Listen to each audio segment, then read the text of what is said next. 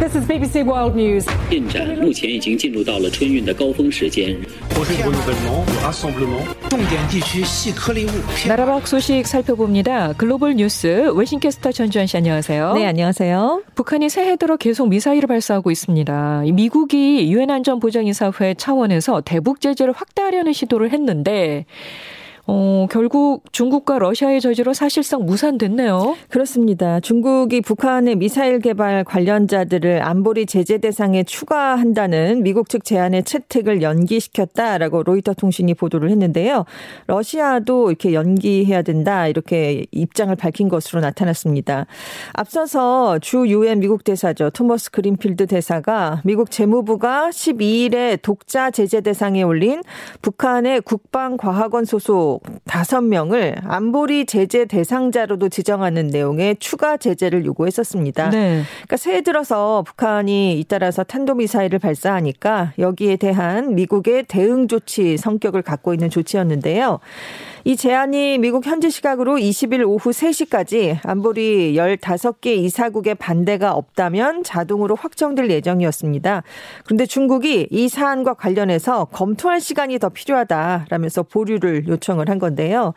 지금 안보리 산하의 대북 제재위원회는 5개 상임 이사국, 10개 비상임 이사국의 만장일치를 통해서만 의사 결정을 합니다. 그래서 중국이 반대하면 미사일 개발 관련자들에 대한 안보리 제재 대상 추가는 불가능해지는데요. 예. 뭐 중국의 공식 입장은 시간을 두고 더 검토를 해보자라는 겁니다. 그런데 이게 사실상 거부 의사를 나타낸 것과 마찬가지로 해석이 되는데 왜냐하면 중국이 전에도 보류를 요청하는 형식으로 이 대북 결의안의 채택을 사실상 막아왔기 때문입니다. 예. 이렇게 이제 보류를 시키면 거의 6개월 정도 조사를 해야 되니까 그 사이에 이제 이게 흐지부지 된다는 거죠.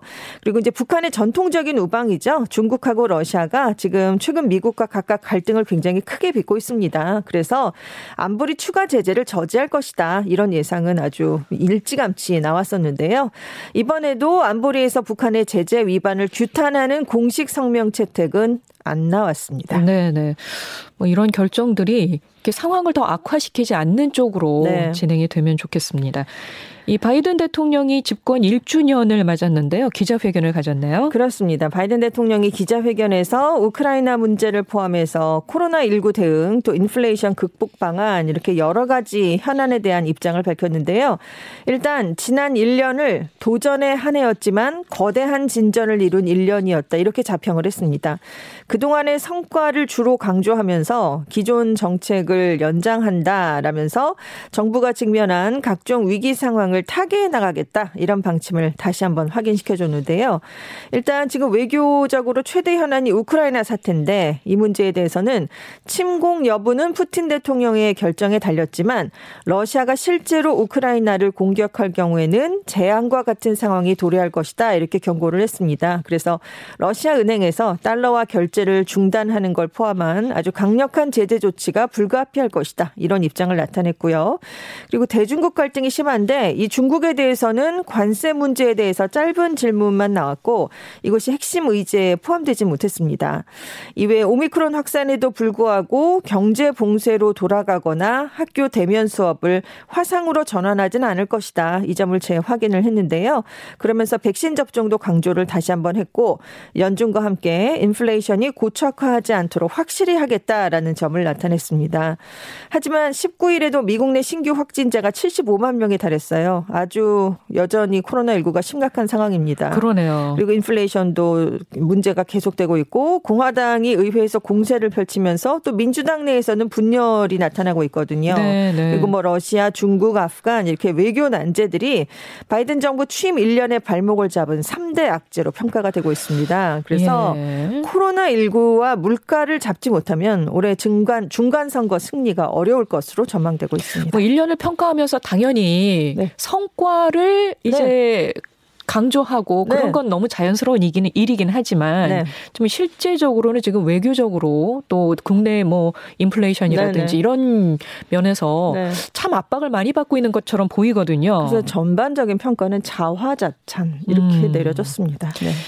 네. 거기에 또 북한이 이 바이든 대통령 기자회견에 맞춰서 어제 이 대륙간 탄도미사일 시험 발사 재개할 것을 검토한다 이런 선언을 했잖아요. 그렇습니다. 핵실험도 얘기 나오고 그런데 이 바이든 대통령 기자회견에서 북한에 대한 언급이 없었어요. 그렇습니다. 이 북한이 바이든 대통령의 기자회견 시간에 맞춰서 미국에 대한 신뢰 구축 조치들을 전면 제고하는 것을 검토하겠다라면서 2018년 4월에 발표했던 핵실험과 ICBM 대륙간 탄도미사일 시험 발사 유예 선언을 제고한다라고 밝혔습니다. 네. 근데 북한이 작년에 이제 바이든 대통령이 취임한 뒤에 첫 번째 기자회견을 했던 때 때도 탄도미사일을 발사했었어요. 그래서 당시에 바이든 대통령은 긴장 고조를 택하면 상응한 대응이 있을 것이다. 이렇게 경고를 한 적이 있는데요. 네. 하지만 이번에 이제 111분 동안 기자회견이 진행이 됐는데 기자회견의 어떤 부분에서도 북한이라는 표현이 언급되지 않았습니다. 일단 북한에 대한 질문이 나오지 않은 점도 있어요. 하지만 워싱턴 시각에서 이 북한 문제가 시급한 현안은 아닌 것으로 여기고 있다. 이 점을 좀 말해주는 것이 아니냐 이렇게 평가가 음, 나오고 있고요. 네. 네. 그래서 북한이 지난 보름 동안 탄도미사일도 네 차례 발사하고 핵실험과 대륙간 탄도미사일 시험 발사 재개 검토 선언 이런 초강수를 꺼냈지만 지금 미국이 이렇게 즉각적으로 반응을 내놓지 않는 건 북한의 도발을 끌 통한 관심 끌기 전략에는 말려들지 않겠다 이런 점을 나타낸 게 아니냐 이렇게 분석이 음, 되고 있습니다. 네. 그렇다면 앞으로 미국의 대북 전략이 어떻게 펼쳐질 것으로 전망이 된, 되고 있습니까? 지금 지지율이 많이 떨어졌어요. 바이든 대통령이요. 그래서 예. 북한이 핵실험이나 ICBM 시험 발사를 실제로 강행한다면 11월 중간 선거에 아주 큰 악재가 될 수 있습니다. 그래서 이렇게 된다면 바이든 대통령도 이 문제를 직접 언급하고 대응할 가능성이 있는데요. 하지만 바이든 행정부가 지금 세워놓은 원칙이 나쁜 행동에는 보상하지 않는다는 겁니다. 그래서 이 원칙에서 아주 벗어날 급선회할 가능성도 크지 않다 이런 분석도 있는데요. 네. 지금 바이든 정부가 최근 북한에 일단 미사일 발사를 이렇게 도발 행위를 통해서 미국의 양보를 이끌어내려는 협상 전략이다 이렇게 지금 보고 있는 상황인데 그래서 지금 원칙적인 무대응 입장인 거거든요. 네. 하지만 북한의 핵실험 재개나 ICBM 시험 발사는 이게 미국으로서는 용인하기가 어려운 일종의 레드라인입니다. 그래서 이 경우에 일부에서는 북미 관계가 트럼프 전 행정부 시절에 화염과 분노라고 표현됐던 2017년처럼 좀 악화될 수 있다 이런 분석도 나오고 있습니다. 아, 이게 미국과 북한만의 문제가 아니기 네, 때문에 네, 네. 사실은 우리로서는 주시할 수밖에 없는 그렇습니다. 부분이고요. 그 말 한마디에도 참 신경을 쓸 네, 수밖에 그렇죠. 없는데 더 이상 나빠지지 않고 좀 반전되는 계기가 좀 네, 나타났으면 좋겠네요. 자, 약 10개월 앞으로 다가온 2022 카타르 월드컵 관람권 판매가 시작됐다고 합니다. 그런데 최고가가 우리 돈으로 191만 원 정도라고요? 네, 아주 그 하이라이트 경기이기 때문인데요. 어. 카타르 월드컵이 올해 11월 21일부터 12월 18일까지 열립니다. 그런데 이번 달 19일부터 입장권 판매가 시작이 됐어요. 이 가격이 물론 경기나 좌석 종류에 따라 달라집니다. 다 191만 원인 건 아니고요. 그렇겠죠. 네, 그렇습니다. 가장 비싼 경기가 결승전 가격인데 이게 좌석 등급에 따라서 최고 1,607달러, 우리 돈으로 한 191만 원에 달하게 되는 겁니다. 그리고 개막전의 경우 1등급 좌석은 우리 돈으로 한 74만 원 정도 되고요. 일반 경기 관람권 최저가는 우리 돈으로 한 8만 원 정도로 책정이 됐습니다. 그리고 이제 영주권자, 이주 노동자들을 비롯한 카타르 주민들은 또 할인 혜택을 받을 수 있어요. 그래서 일부 4등급 좌석을 우리 돈으로 13,000원 이하에 구매를 할 수가 있습니다. 그리고 장애인을 위한 좌석도 일반 좌석 가격보다는 좀 더 저렴하게 제공할 방침이에요. 지금 올해 카타르 월드컵만 이렇게 비쌌느냐 그건 아니고요. 직전 월드컵이 2018 러시아 월드컵이었는데 여기도 결승전 1등급 좌석 가격이 그때 131만 원이었습니다. 거기에 비해서 46% 정도 결승전 가격은 좀 높아지긴 했는데요. 다만 일반 경기 관람권 가격은 러시아 월드컵 때보다는 한 33%가 낮아진 것으로 나타났어 요. 있어요. 일단 입장권 구입 신청서를 제출한 뒤에 국가별로 배정된 티켓 양에 따라서 이 구입자가 결정되는 그런 순서를 밟게 됩니다. 이 카타르 월드컵이 좀 주목을 할 만한 게 중동에서 처음 열리는 월드컵이고요. 또 겨울에 처음 열리는 월드컵이에요.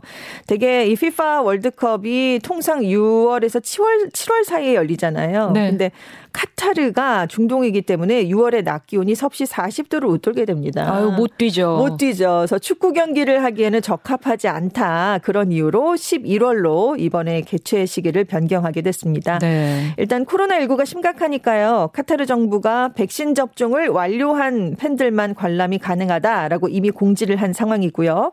백신을 접종하지 않은 사람은 카타르에 입국은 할 수 있어도 월드컵 관람은 할 수가 없습니다. 네. 그런데 이 카타르 월드컵을 두고 시작 전부터 비판의 목소리가 좀 있더라고요. 그렇습니다. 뭐 지금 스타디움 8개뿐만이 아니라 뭐 호텔, 도로 이런 것들도 다 건설을 하고 있거든요. 네. 그래서 공사를 카타르인들로만 할 수가 없기 때문에 인도, 방글라데시, 네팔, 스리랑카, 파키스탄에서 인부들을 대거 고용을 했어요. 근데 지금까지 6,500명이 넘는 이주 노동자들이 사망을 한 것으로 알려졌습니다. 이게 지금 현실입니까? 네, 현실입니다. 이 건설 얘기, 이 건설 과정에서 노동자들이 좀 굉장히 열악하게 지금 건설 작업에 참여를 하고 있는데요.